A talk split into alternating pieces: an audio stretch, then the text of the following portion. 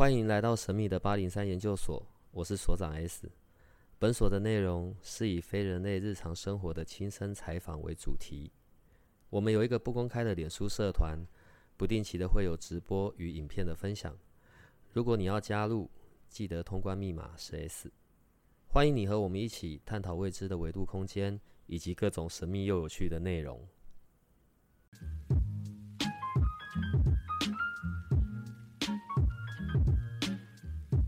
大家好，今天又是我小帮手来为各位效劳。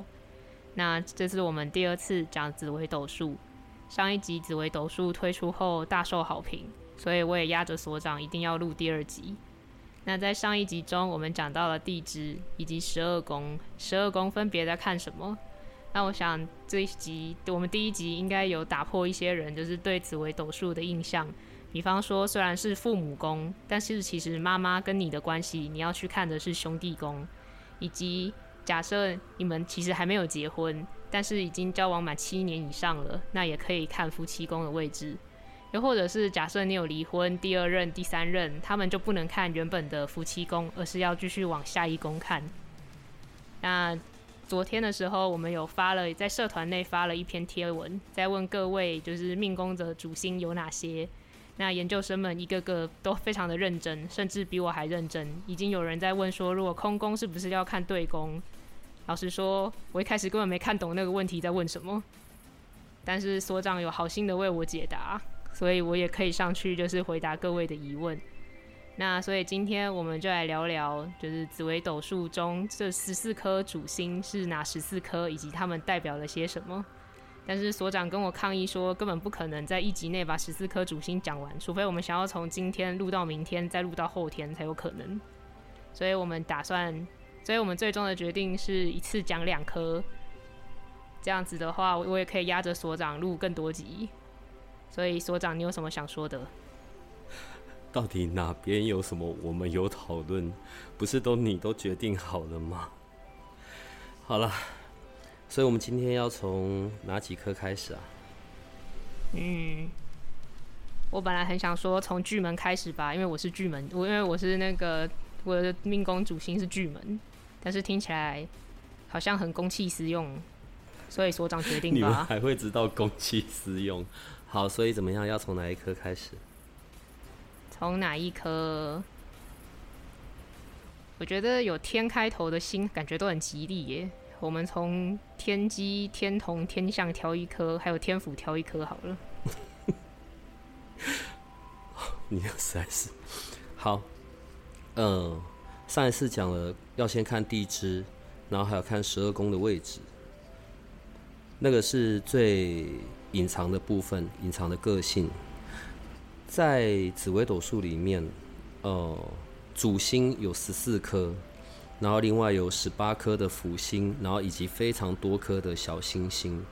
当然，当它们各自不同的组合放在不同的宫位的时候，所引起的那一些化学效应就全部都不一样。但主星的影响是最大的。好，我现在需要想一下，是针对你的说法，我我在想要怎么让你理解。十四颗主星每个人都有，只是当它在不同的位置的时候。它所带来的影响是不太一样的。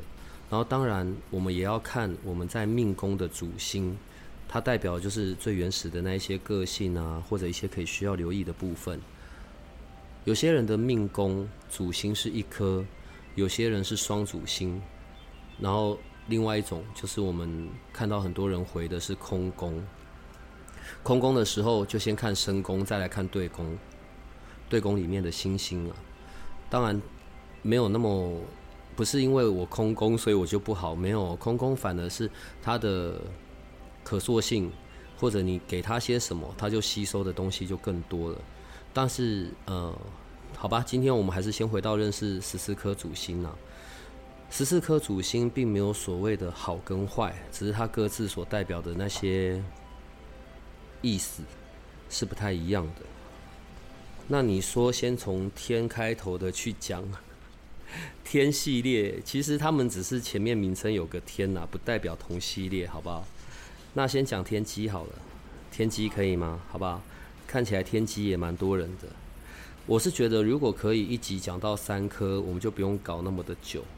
对，那我们试看看吧。那先讲天机好了，天机这一颗星，我们今天所讲的都是针对这一颗主星的说明，以及这一颗主星在不同的宫位里面它会带来的影响。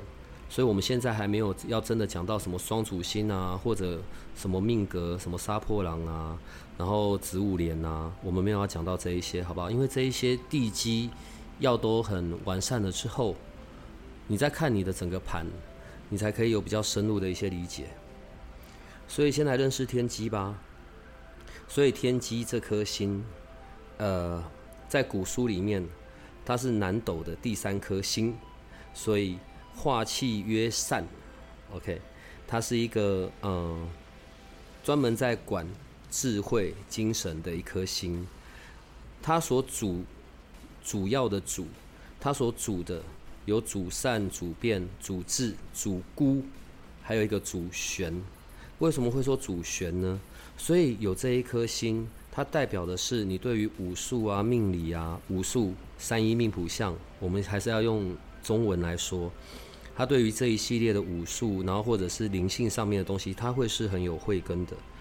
呃，他是代表一颗智慧的心，他的第六感是很强烈的，然后他是很敏感机灵的。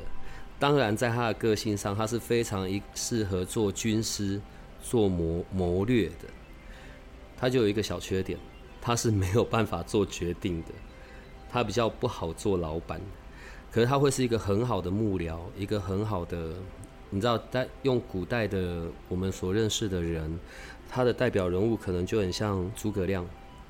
OK，嗯，他是一个吉运的星，吉凶的吉，好，然后可是呢，他也是一个非常善变聪明的，他是需要很去求证的，然后很用脑的。另外一个部分，他是很主孤的。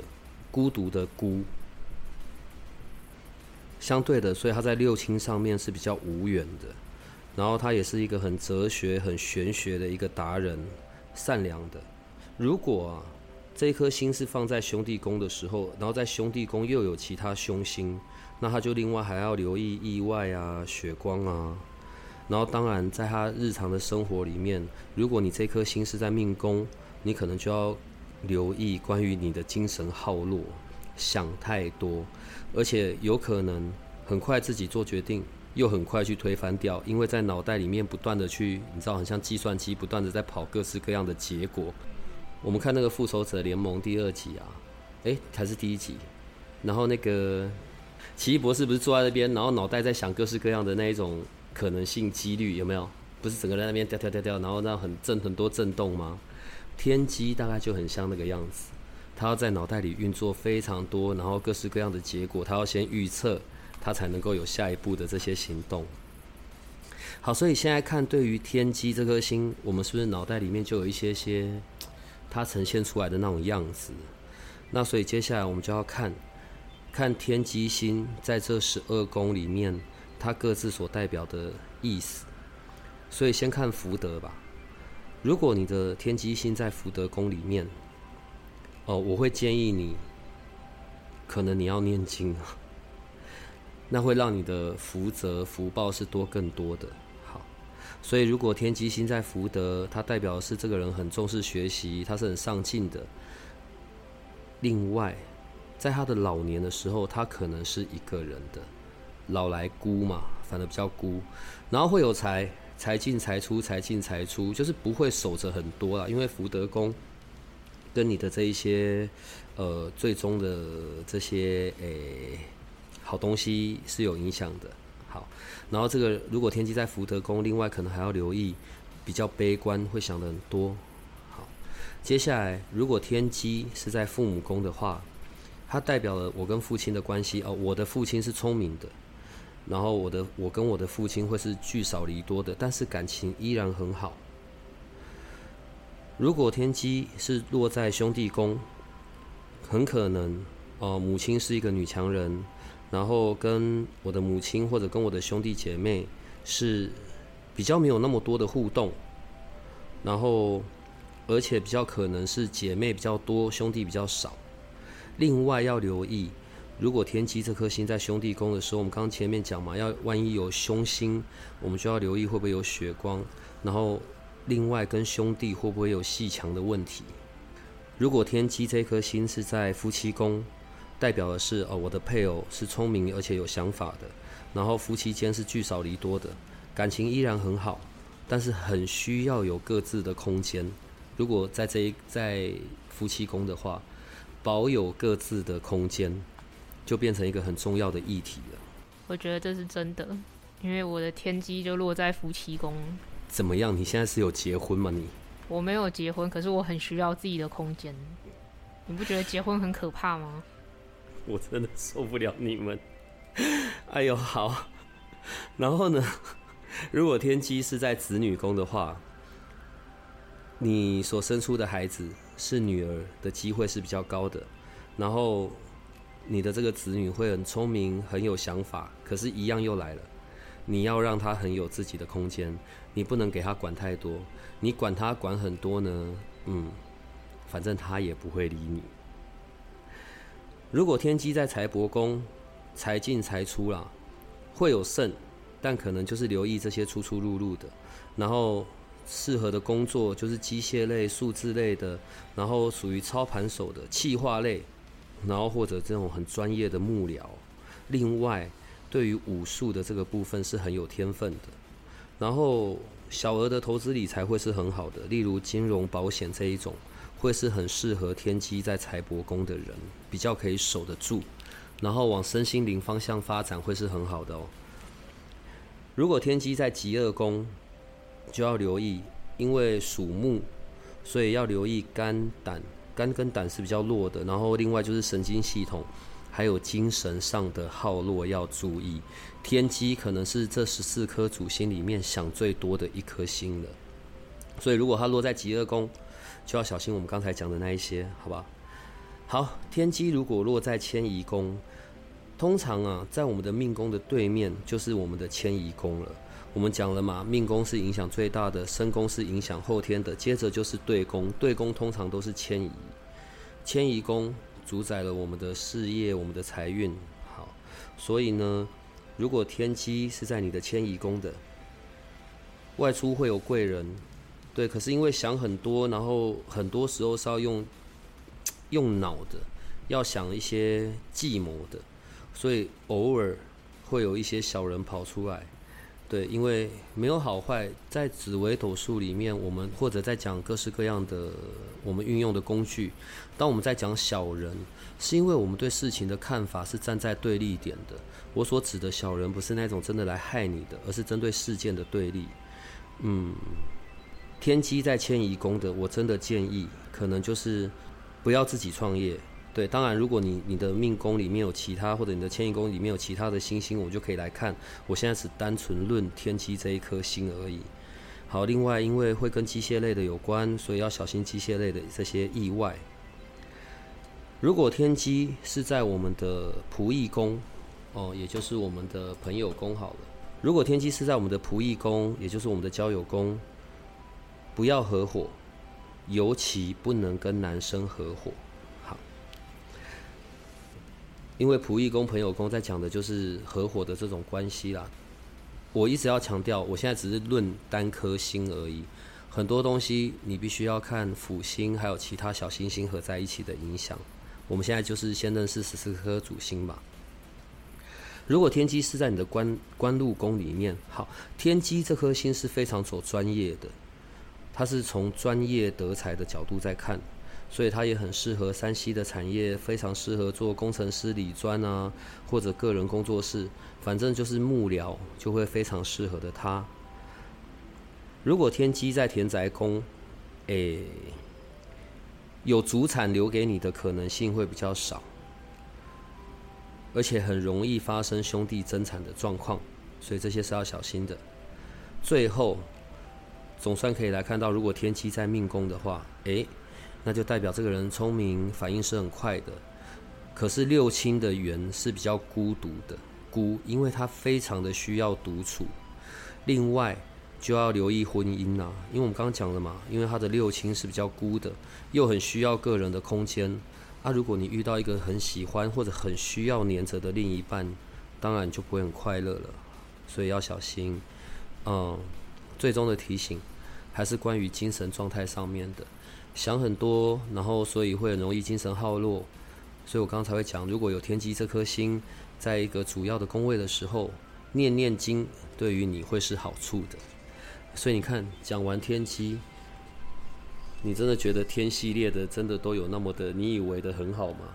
我刚刚讲哦，没有好跟坏，只是那种想象上面的不同。有啊，天字头的心里面有很好的啊，天府天相就很爽，就是那种可能又有祖上留下来的，然后又不需要多做事，就会有一些好结果。不过我现在不想再讲天字头的，我觉得我昨天看那个留言呢，七杀好像也蛮多的吼。对啊，听起来就好像，可能是因为有“杀”字吧，所以听起来就感觉比较负面一点，感觉好像要去伤人或伤己的感觉。嗯，而且你照你刚刚那样讲，不就是我要结婚的时候，我就把我就叫对方把他的那个命盘拿出来，我看一下，哎，我天机作命，你也天机作命，刚好我们两个就可以结婚，但是各住各的，各做各的，然后一个月约会个两次，我觉得这样也很好啊。所以，为什么古人会说要合八字啊、看命盘啊，也是有他的道理啦。但也不用到你说的那么夸张，好吧？呃，好，讲讲七杀好了。如果七杀在命宫，就是你命宫有七杀这颗星的人，有一个共同的共同的点，对，就是脸很臭。好，有七杀这颗星的人。哦，他是看起来非常有自信的，可是他的内在是紧张的，他也有很多的戒备的，所以他不笑的时候是很严肃的。另外，我为什么现在要讲七杀？七杀同时是十四主星里面其中一颗恶曜星，呃，善恶的恶，曜就是那个星耀的那个曜，恶曜星。我刚刚讲了十四颗主星，并没有所谓的好啊、坏啊或什么的。讲到恶曜。不要误会，说有这颗星，我觉得很倒霉。没有，所以为什么我一直在跟你说，重点还是要从整张盘下去看。只是我们要先认识这十四颗主星。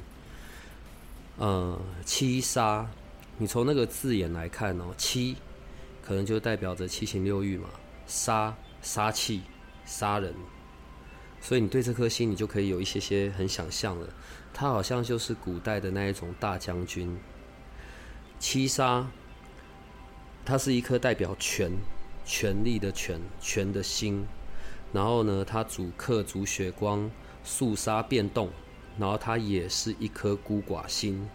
可是很有趣的是，它也是一颗桃花心。然后它是很讲究竞争的。我刚刚讲了嘛，好像那种古代打仗的那种大将军，所以他也会是那种职位高、有能力的。嗯。他所掌管的是关于威严、纪律、刚烈，他对于他人是会有要求，而且会控制的。我刚刚前面有说，他是一颗权，代表权的心哦，他很看成败对错、功过，可是他又主孤寡、主分离，然后他又是一颗很旺盛的桃花心，而且哦，在古书上面。它可能还代表着会有二房或者小房，用古代的说法叫做，如果是男生，可能就会娶妾；如果是女生，可能会为妾。这是古书的说法。用现代来讲的话，就是他呃比较容易可能会重婚，有不同的婚姻关系。所以还是要来看关于七杀这颗星在不同的宫位。所会带来的影响，一样先从福德宫来看吧。如果你的七杀在福德宫，哦，所以这一个人他是非常有企图心的，然后他是比较偏向躁郁的、不耐烦的，容易好高骛远，在钱的部分大进大出，老来会是孤的，到老的时候，可是这种孤跟我们前面讲的孤不太一样，这种孤旁边还是会有伴。接着，如果七杀是在你的父母宫。呃，跟父亲会比较没有缘分，用古书的说法，可能甚至可能会连见面都没有见过面，或者父亲很早就离开了。跟如果七杀在父母宫里面，可能跟父亲聚少离多会是比较好的，然后比较好在感情上面是比较能够有连连结在一起的。嗯，父亲对我的管教方式会是很严格的，他的要求是很高的。如果啊，如果你的父亲在这个宫位里面，如果你的父亲是一个外地，我指的外地是从你的出生地来看，你的父亲如果是外地人或者甚至是外国人，你们的缘分会是更好的。如果七杀在兄弟宫，一样，跟母亲跟兄弟比较无缘。我在这边用的无缘，指的是可能就比较难去谈到内心的心里话，或者对事情的看法，都会是比较两极的。另外要小心，如果七杀落在兄弟宫里面，可能有早逝的兄弟，甚至是你没见过的兄弟。好，如果七杀在夫妻宫，可能就会离婚，或者是没有婚姻上面的关系，它比较适合是晚婚的。呃，我要先讲，我很多用的解释是古书上面的，对，不要因为七杀落在这里，然后就。就觉得我一辈子没伴了，再见。对，千万不要去到那里去，好不好？因为我先把一些比较主孤寡的心先讲了，好。然后如果有另一半聚少离多，或者他是一个外国人、外地人，会是维持这段夫妻关系很好的方式的。好，另外如果七杀是在子女宫，与儿子会比较没有缘分，然后儿女是聚少离多的。然后另外要小心，如果在如果在子女宫是七杀主主星的话，呃，有怀孕就要注意安胎养胎。OK，如果七杀是在财帛宫里，财务的这件事一定是大进大出的，震荡起伏的。然后，所以要留意财务，呃，甚至会要留意一些莫名其妙的是非。如果七杀是在极乐宫，嗯。七杀在五行里面，它是属火，也属金，要留意心脏、心血管或者是血压、小肠。然后，如果在属金的部分，就要留意呼吸系统，嗯，直肠、大肠类的这些毛病。另外，要留意血光。我在这边说的血光是指比较大型的手术啊。OK，如果七杀是在迁移宫里。哦，留意外出会有血光或者小人的伤害。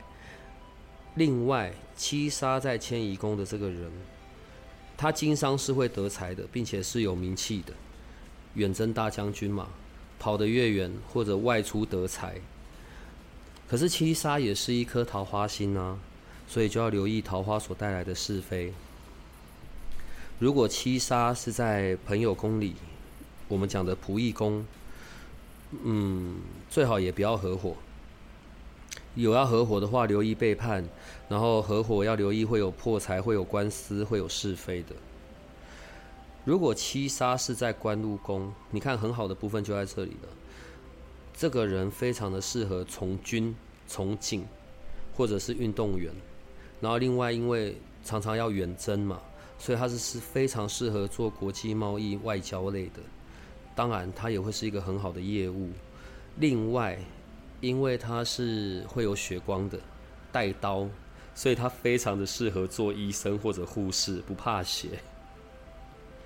如果做演艺方面的工作，演艺人员那种在荧光幕之前的也会很好。所以我刚刚讲，不是二曜星就不好，要看他所处在的位置，以及他跟其他的星星在同一个命宫里面所带来的化学变化。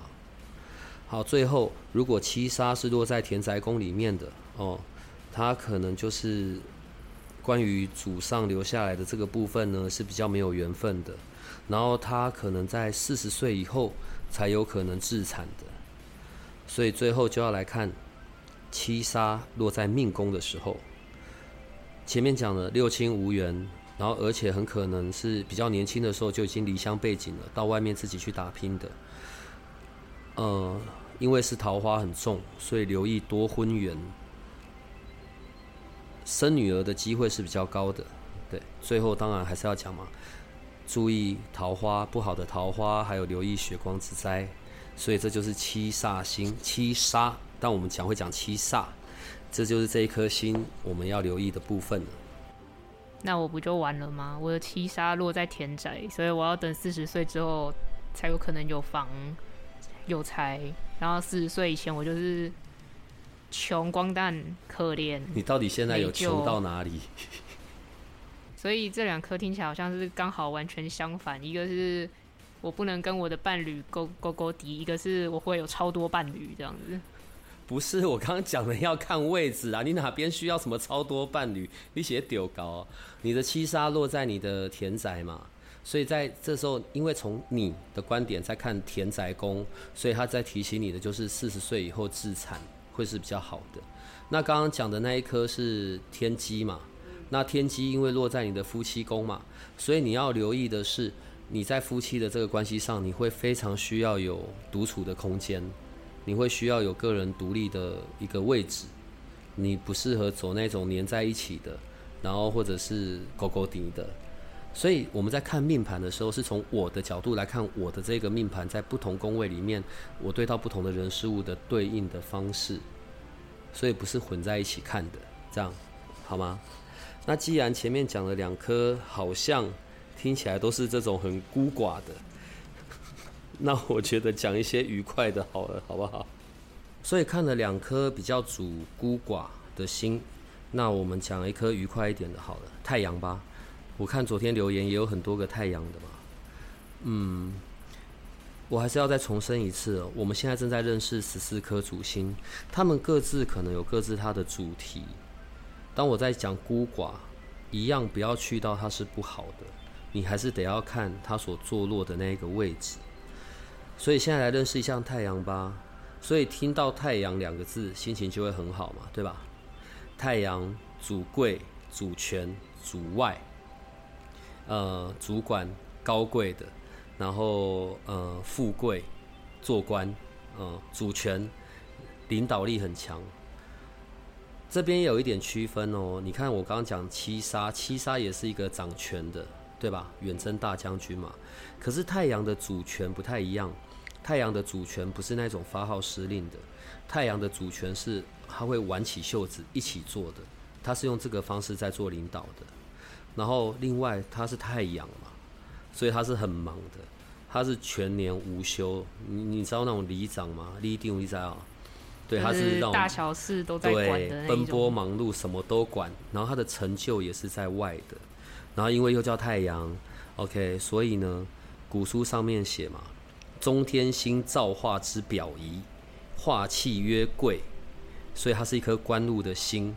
然后它是一个男帅女美的一颗星，对，它管理的是光明啊、博爱啊、教化，完全付出的一颗星。可是因为完全付出，所以。有没有很累？呃，如果是男的，我刚刚讲了嘛，男帅女美，所以男的就很 man，然后女的呢也会是女强人。古书哦，对于太阳作命的女性，然后还会写说要留意夺夫权，因为紫微斗数是从古代的，所以他在古代当然很多男性的观点，用我们的现代来看就是女强人会很厉害的，呃。因为是太阳，所以他也不孤，他身边都会有人。然后他天生所有的贵人都在外面，他也是一个要到处奔波的。可是他是会衣锦还乡的。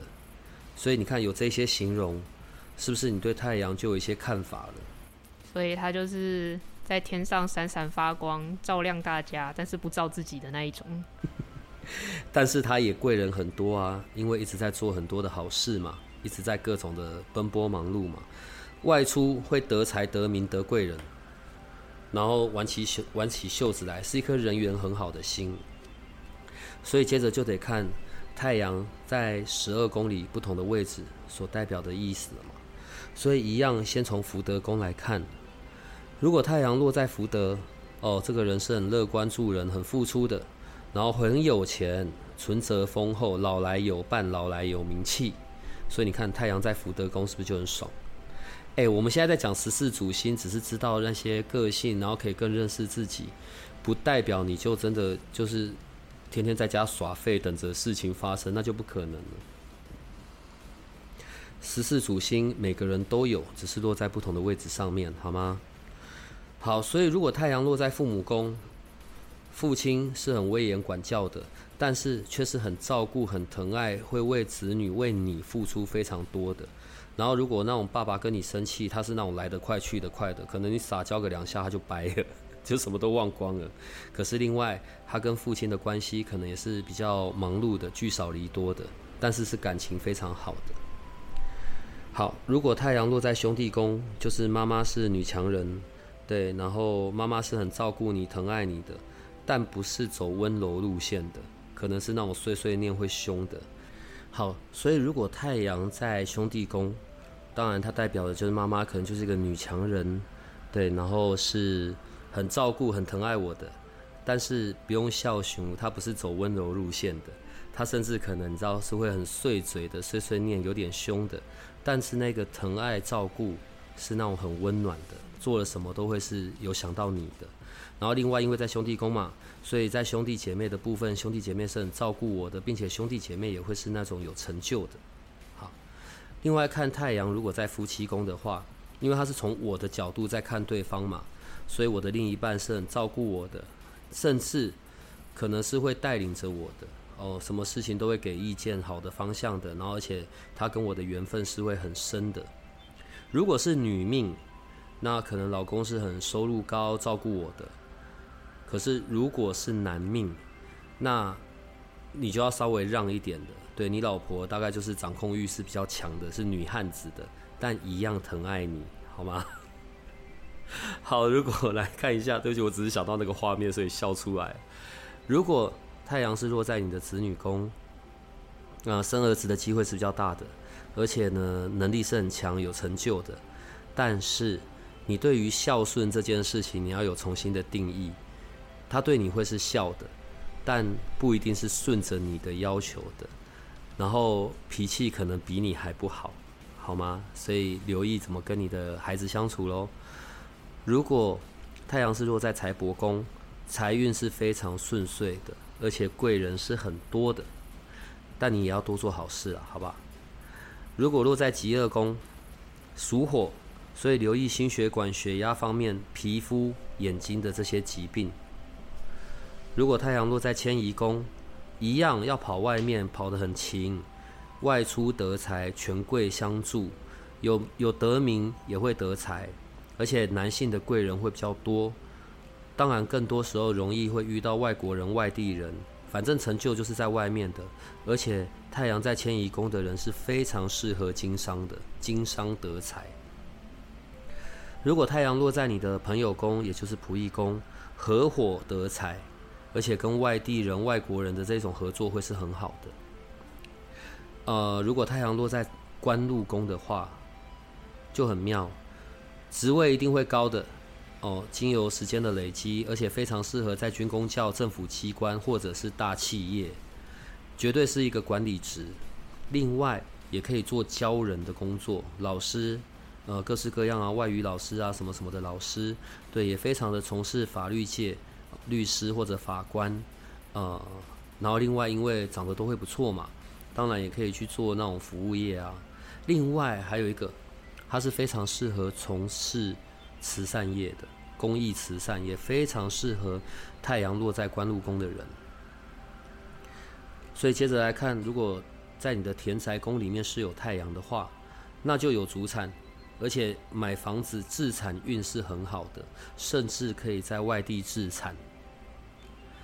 最后当然要看命宫喽，所以你的命宫是太阳，呃，先不管什么双星或者单星了。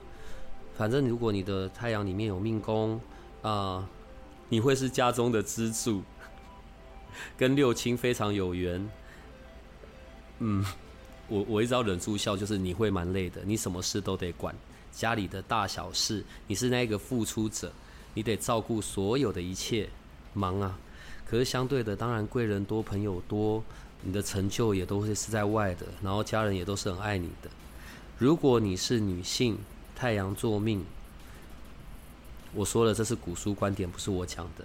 所以，因为你也是一个女强人、女汉子，你就要留意婚姻。用古书的说法叫做夺夫权，用现在来看，就是因为你一切都是为了另一半好嘛，所以你当然什么都想管嘛。那你要有点智慧，好不好？